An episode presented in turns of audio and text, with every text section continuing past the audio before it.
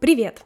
Меня зовут Лина. Я продюсер онлайн-контента и создатель книжного клуба. Здесь я рассказываю о книгах, делюсь впечатлением, пересказываю понравившиеся моменты, плюс дополняю все это проверенными рекомендациями, советами и личным опытом. А перед началом выпуска хочется пригласить тебя читать вместе. У меня есть книжный клуб, где мы совместно выбираем литературу, потом в чате обсуждаем это все, делимся понравившимися цитатами, и в конце, после того, как поток заканчивается, устраиваем созвон обсуждения, где уже пересказываем подробно книгу, делимся мыслями и просто душевно болтаем.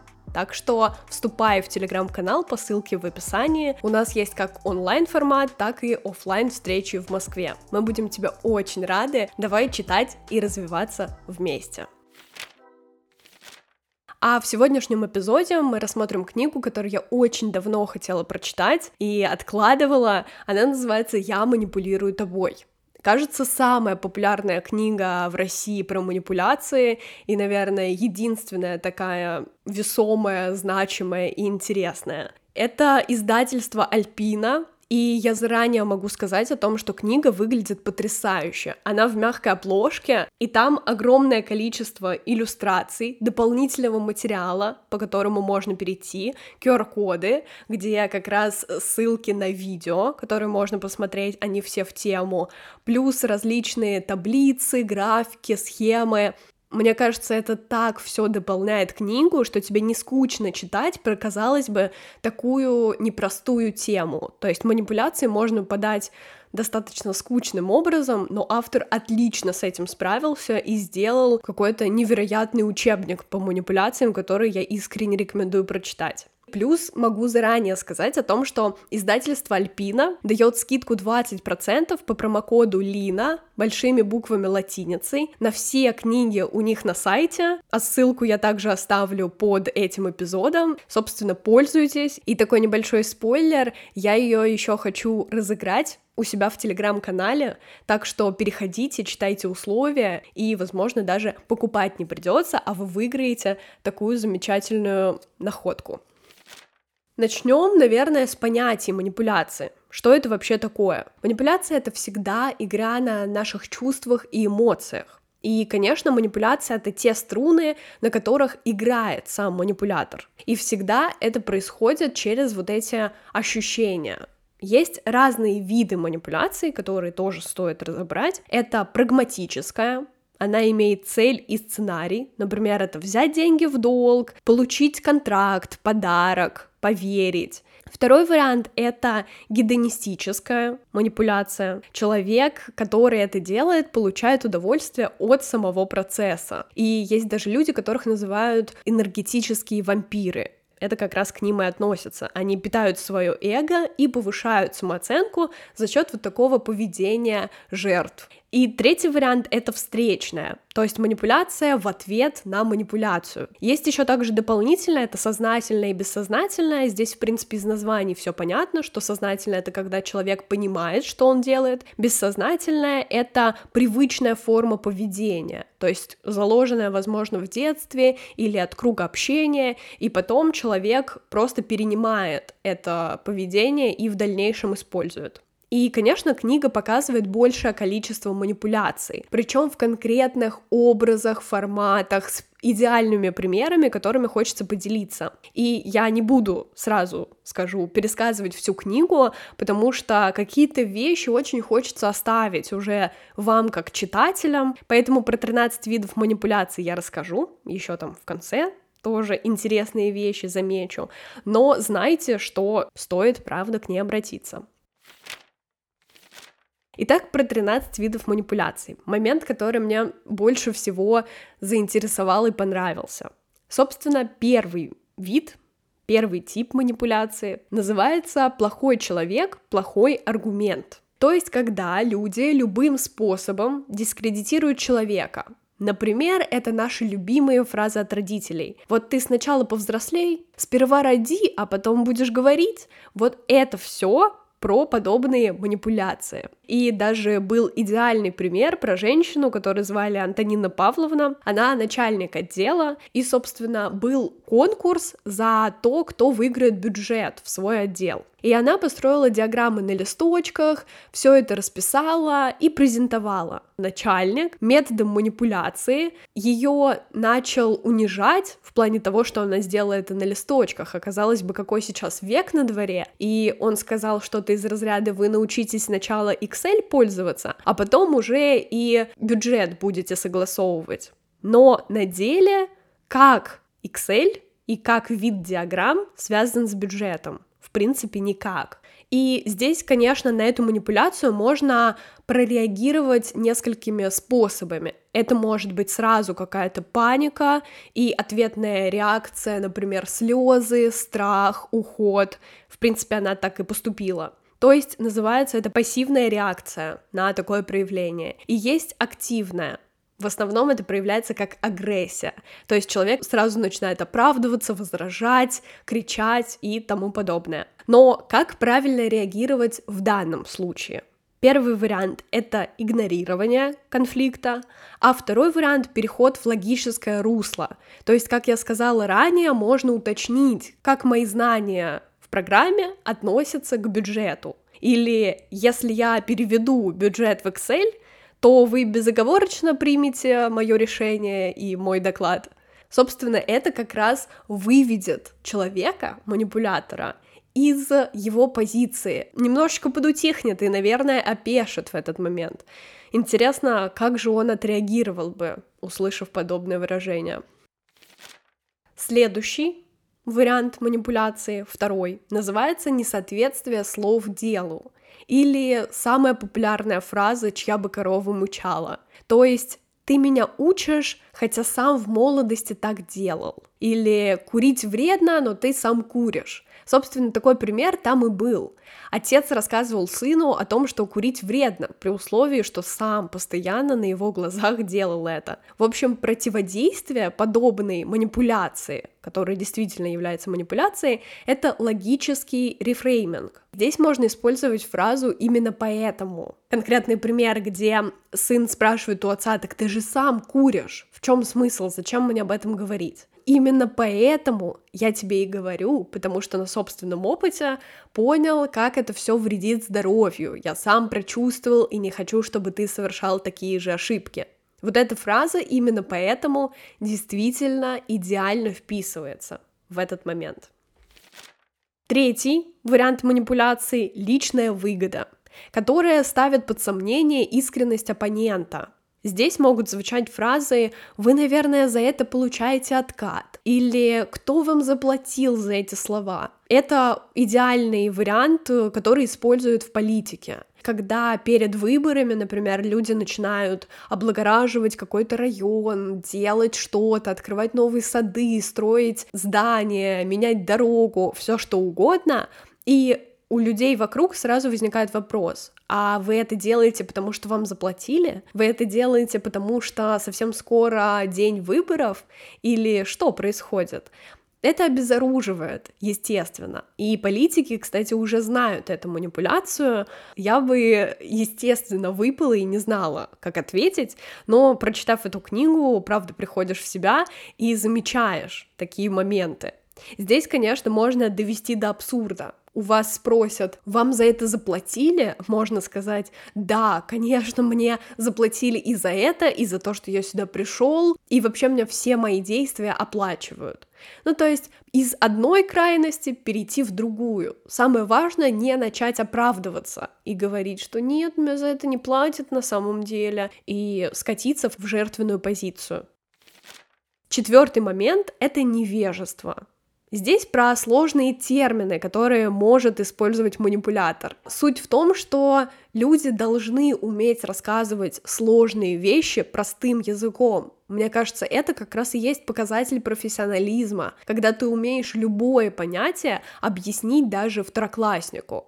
А когда человек просто сыпет терминами, это явно показывает непонимание, где он находится. То есть представьте, какое-то совещание проходит, приходит начальник и начинает говорить, вот мы не закрыли этот отчет, и какая-то терминология. Все кивают просто потому, что они на самом деле не понимают, что это значит. А в противовес своему начальнику сказать что-то сложно. То есть показать свою некомпетентность или свое незнание, вдруг меня уволят, вдруг мне сделают выговор, скажут, что я не прав, еще что-то, посмеются. То есть все вот эти чувства, что меня засмеют или меня отвергнут, как раз и вызывают э, это желание потакать такой манипуляции. Но что нужно сделать? в этот момент на самом деле, конечно, признать свое незнание и спросить у человека, что на самом деле значит эта фраза, это значение слова, и не бояться быть глупым, потому что вы не можете знать все, это абсолютно нормально.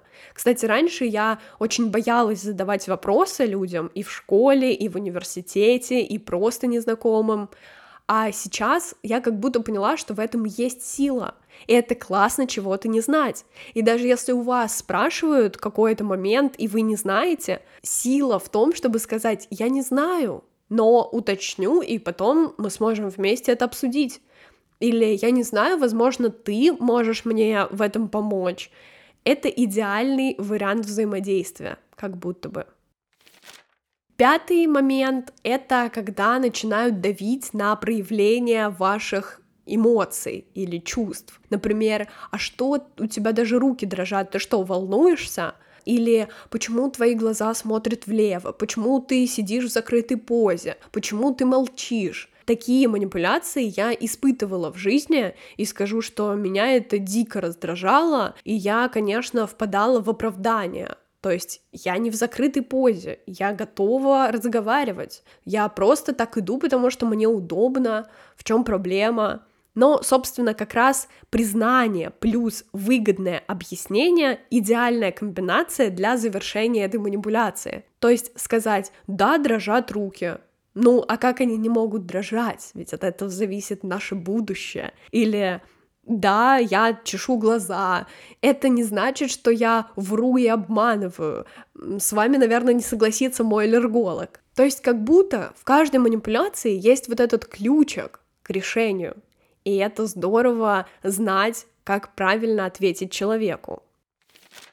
Шестой вид манипуляции — это палочный метод как раз вот этот скрытый шантаж. И зачастую он присутствует в моментах, когда у человека произошло какое-то тяжелое событие. Это может быть потеря близких, переезд в новый город. Когда человек испытывает подобное, то есть у него поменялась полностью жизнь, он не знает, что делать, им действительно легко манипулировать. И поэтому очень много историй, когда в подобном состоянии люди попадали в секты. Как, в принципе, работает подобный образ?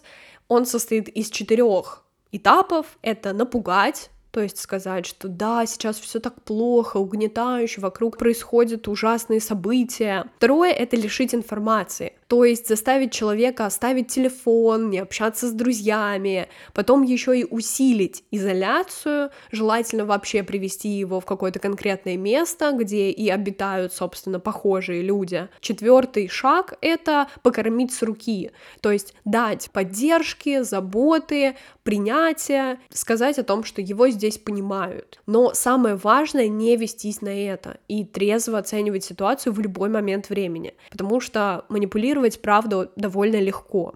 И здесь, конечно же, есть несколько советов. Это открыть манипуляцию, то есть сказать человеку, что я вижу, что ты мной манипулируешь.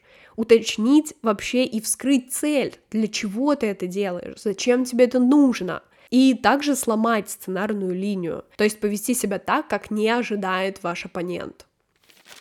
Седьмой вид манипуляции — это подмазывание, когда говорят, ну вы же образованный человек, вы точно со мной согласитесь. Здесь идет комплимент плюс команда. Например, вы же образованный человек, вы точно понимаете, что мой отчет составлен верно. Но важно принять комплимент, сказать, да, я образованный человек, и потом еще и отказаться от команды, то есть ответить, но ваш отчет мне нужно посмотреть. Мне нужно время, чтобы оценить то, что вы предлагаете. Восьмой вариант — это внушение. Здесь можно сказать как фразу «главное, не влюбись в меня». Я всегда мечтала ее произнести кому-то. Неужели это так работает? Неужели наш мозг сразу это воспримет как-то в штыки и захочет влюбиться? Даже не представляю. Или фраза «без психолога здесь не обойтись», то есть нагнетание вот этой проблемы и точное указание, что решит ее только специалист. Сюда же можно отнести и гипноз, установки, эффект плацебо, амулеты, талисманы, зарядка воды, которая раньше была в 90-х. Все это про внушение, когда накладывают человеку какие-то установки. Собственно, как с этим справиться? Естественно, прислушиваться к ощущениям. И здесь также можно рассмотреть вариант, что вас на улице кто-то останавливает и пытается загипнотизировать или как-то манипулировать. Здесь важно уметь сказать «нет» и желательно уходить но если такой возможности нет, то лучше построить такой воображаемый щит вокруг себя и фокусироваться на конкретных мыслях. То есть не погружаться в то, что вам внушает и говорит этот человек. Особенно не смотреть ему в глаза, если он действительно пытается совершить какой-то гипноз или внедрить вам что-то. Сохранять холодный рассудок. Это самое важное в любом виде манипуляций. Девятый тип — выведение из равновесия. Например, специально путать имя постоянно или щелкать ручкой, понебратство, сразу переходить на «ты» при условии, что вы это не обговаривали. Все это делается для того, чтобы вывести вас из себя. Что нужно делать в такой ситуации? Конечно же, сказать о том, что я вижу, вы пытаетесь вывести меня из себя, но у вас это не получится. Я умею сохранять спокойствие. То есть вернуть человеку его манипуляцию и рассекретить его мотивы. Десятый вид манипуляции — ставка на возраст. Тоже популярная история, которую часто используют как родители, так и начальники, о том, что до тебя всего 20, ты в этом точно не разбираешься. Или я здесь работаю уже 15 лет, я точно знаю, как правильно это сделать здесь также нужно принять комплимент и показать человеку, что в его словах отсутствует логика. То есть, если вам сказали о том, что я работаю здесь уже 20 лет, я точно во всем разбираюсь, я точно все знаю. Можно сказать, я ценю ваш опыт, вы много сделали для компании, но речь о распределении бюджета и опыт работы здесь ни при чем. Одиннадцатый тип — это передергивание. То есть все вот эти фразы «а голову ты дома не забыл от учителей», «а твои друзья пойдут с десятого этажа прыгнут, ты что, с ними прыгнешь?» от родителей и знакомых. Это все гиперболизация, просто доведение до абсурда, собственно, напоминающее маразм. И все эти фразы настолько клишированные, что просто смешно. Как нужно поступать в этой ситуации? Конечно, рационально посмотреть, на то, что предлагает автор, и ответить, собственно, включив немного логики в процесс. Двенадцатый тип — приклеивание ярлыков — это действительно очень частый вид манипуляции, который встречается, ведь мы не замечаем, как люди рассказывают про какого-то человека, и у вас в голове просто складывается картинка и образ этого персонажа. Даже не зная его, вы уже навешиваете какие-то качества, какие-то ярлыки, вам могут рассказывать о том, что это вор, это алкоголик, трус и так далее, и вы, не зная человека, уже потенциально негативно к нему настроены.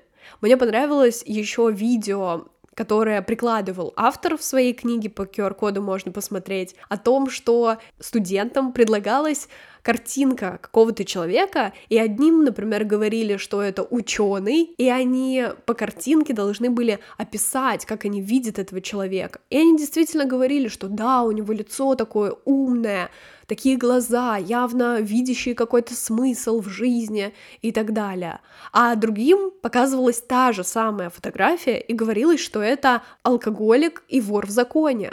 Естественно, люди по этой фотографии навешивали еще кучу ярлыков, также обращали внимание на его глаза, но говорили, что они явно какие-то лживые, и он очень злой сам по себе. Почему так происходит? Нашей психике на самом деле так проще, когда мы навешиваем ярлыки на других людей. нам не нужно долго думать, анализировать, много общаться. Мы узнали какой-то факт, все, поставили клише, это очень выгодно. Быстро, плюс снимает ответственность за формирование отношений. Можно сразу сделать выводы. Как правильно здесь поступать? Конечно, то же самое рационально смотреть на ситуацию. Не нужно вешать ярлыки и также говорить человеку, который представляет вам какого-то нового знакомого в негативном ключе, говорить ему стоп-стоп-стоп, я его не знаю, я не хочу заранее навешивать ярлыки, я хочу познакомиться и уже сформировать собственное впечатление о человеке. И тринадцатый вариант — это ответ психолога. То есть сейчас психология очень популярна, и часто мы решаем за других людей, даем советы, какие-то рекомендации, выступаем в роли психолога для других людей. Но на деле у нас нет для этого опыта или четких знаний. В подобной ситуации, когда человек начинает вам что-то советовать, начинает разбирать вашу жизнь, можно это заметить, также сказать, а вы что, психолог?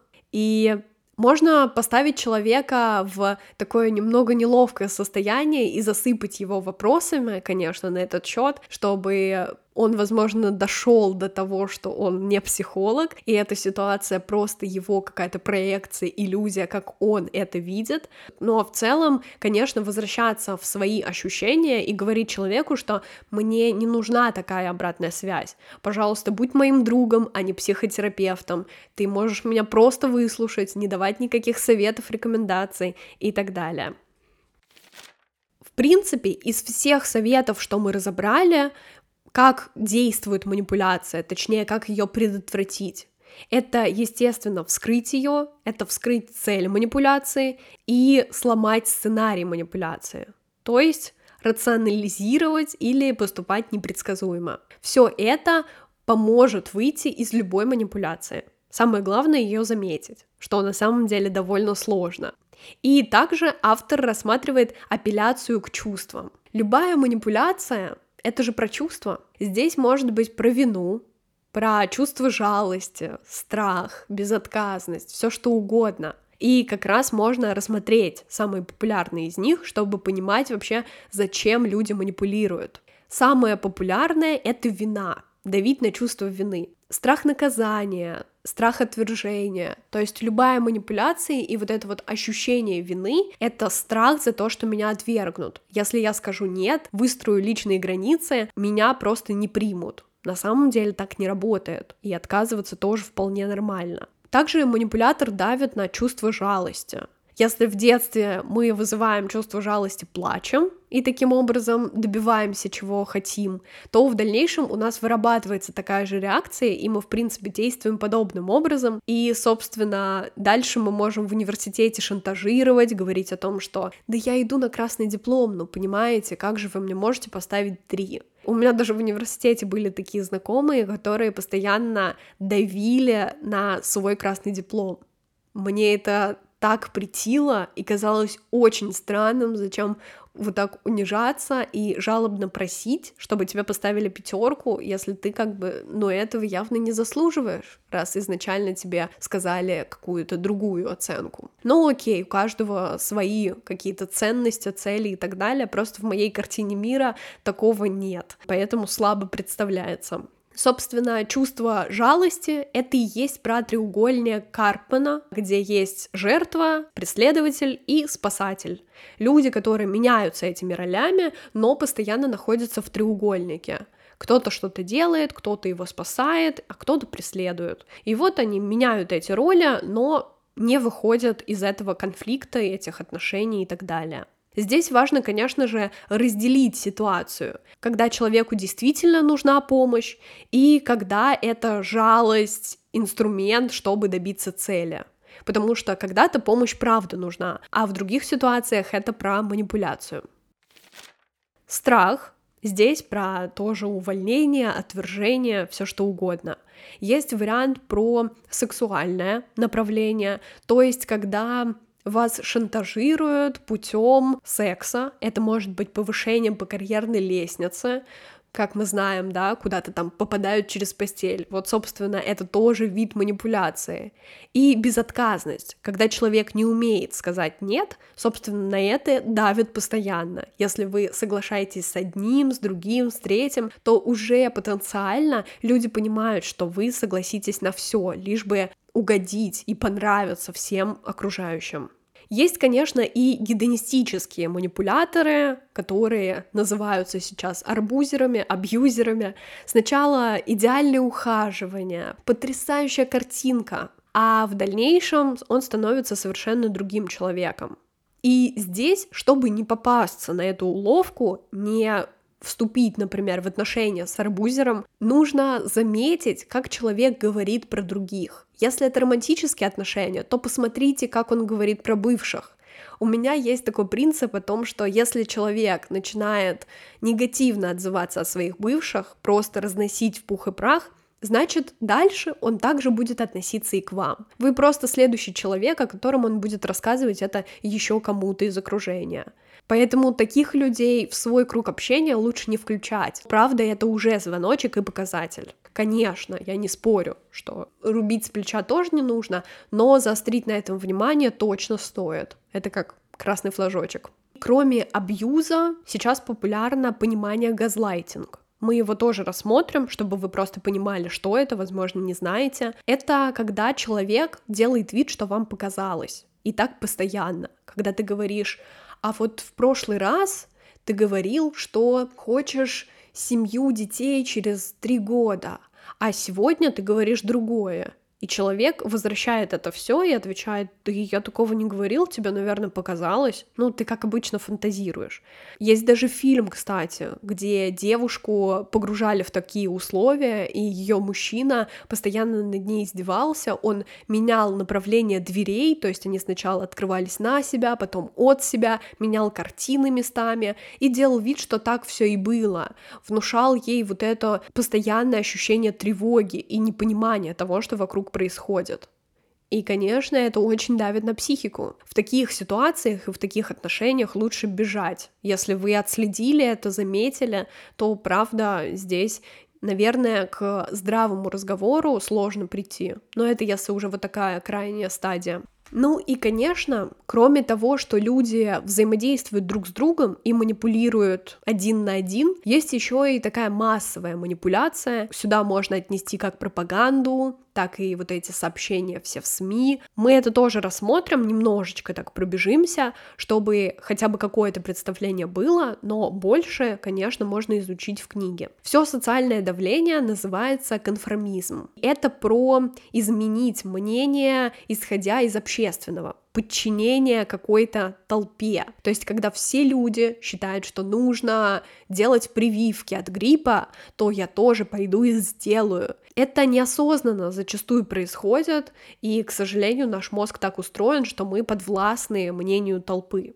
Социальное воздействие — один из самых незаметных и самых опасных видов манипуляций, потому что задействует наши инстинкты. Мы социальные существа, и поэтому нам присуще мнение толпы. И из-за этого, конечно, формируется пропаганда. Вот это манипулирование массовым сознанием. И это очень легко и давно, в принципе, существует. В любой стране, в любом городе, все новостные заголовки. Как действует пропаганда? Она, конечно же, отключает рациональное сознание и критическое мышление, чтобы люди не могли оценить ситуацию также вызывает страх у населения с помощью угрозы и зачастую мнимой. И также есть вариант предложить выход из сложившейся трудной ситуации. Здесь также воздействие на чувства происходит, потому что нам страшно, потому что есть какое-то непонимание, и плюс все об этом говорят. Вот эта вся совокупность, она как раз на нас и влияет. И даже говорят о том, что чем неправдивее информация, тем она правдоподобнее. То есть лучше говорить какую-то дичь, и в это больше поверят, чем вы совсем немножечко скрасите краски. К методам пропаганды, собственно, можно отнести внешнего врага, вот это вот направление против кого-то, отвлечение внимания, о том, что да, там плохо, но вот у нас происходит концерт в нашем ДК, Фраза о том, что проблема уже давно решена, стереотипы, предрассудки сюда же, приклеивание ярлыков, частичная правда, которая все равно разбавляется, или дробление информации, когда правду рассказывают по дням. Все это как раз методы пропаганды. Как не попасть на удочки, это, естественно, включать какое-то критическое мышление, смотреть не один источник, которому вы даже доверяете, а все равно исследовать информацию. Хотя сейчас, казалось бы, ее настолько много, что уже невозможно фильтровать адекватно. И, конечно, вообще ставить под сомнение любой вид информации, который вы получаете. Дальше автор описывает 30 уловок, то есть логические манипуляции, которые вообще существуют. Но если бы я рассказывала все 30, то этот подкаст шел бы часов 5, наверное. Поэтому я это оставлю просто для ознакомления в книге, если вы хотите, а остановлюсь уже на концовке и, собственно, буду уже подходить к итогам. Про психологические феномены. Вообще, насколько у нас работает мозг необычно. Здесь вообще про какое-то магическое мышление, которое популярно очень сейчас. Даже, например, танцы шаманов, которые были когда-то очень давно. Люди танцевали, вызывая дождь, но один раз дождь приходил, в другой день дождя не было. Но тем не менее, они это делали и верили в то, что все случайности не случайны. Собственно, и сейчас тоже происходит подобное, есть суеверие, есть приметы, моменты, которые испокон веков передаются просто из поколения в поколение. И, собственно, это и есть про психологический феномен как легко нам это привить. Сюда же можно отнести и тягу к мистике. Все гадалки, экстрасенсы. Есть даже факт о том, что когда происходят новогодние каникулы, раньше ставили какие-то фильмы, а сейчас зачастую включают битву экстрасенсов, потому что людей настолько это затягивает, им просто интересны подобные передачи, но на деле вы же знаете, что это все неправда, что это постанова, это актеры, которые просто играют свою роль. И, собственно, почему это так? Потому что есть премия Гудини, которая обещает 1 миллион рублей тем, кто докажет свои экстрасенсорные способности, и ее до сих пор никто не забрал. Более того, есть аналог премии за границей, которая посвящена Джеймсу Рэнди, и она существует с 1964 года и обещает более тысячи долларов человеку, который тоже докажет свои способности, но ее по-прежнему никто не получил. Нас просто тяготит к мистике, нам это интересно. Более того, есть писатель Конан Дойл, который как раз создал Шерлока Холмса, дедуктивный метод, но тем не менее в какой-то период времени, когда у него произошла цепочка очень серьезных потрясений и много из жизни его знакомых и родственников ушло, он начал верить в фей. Просто в то, что существуют феи. Как вам такой факт?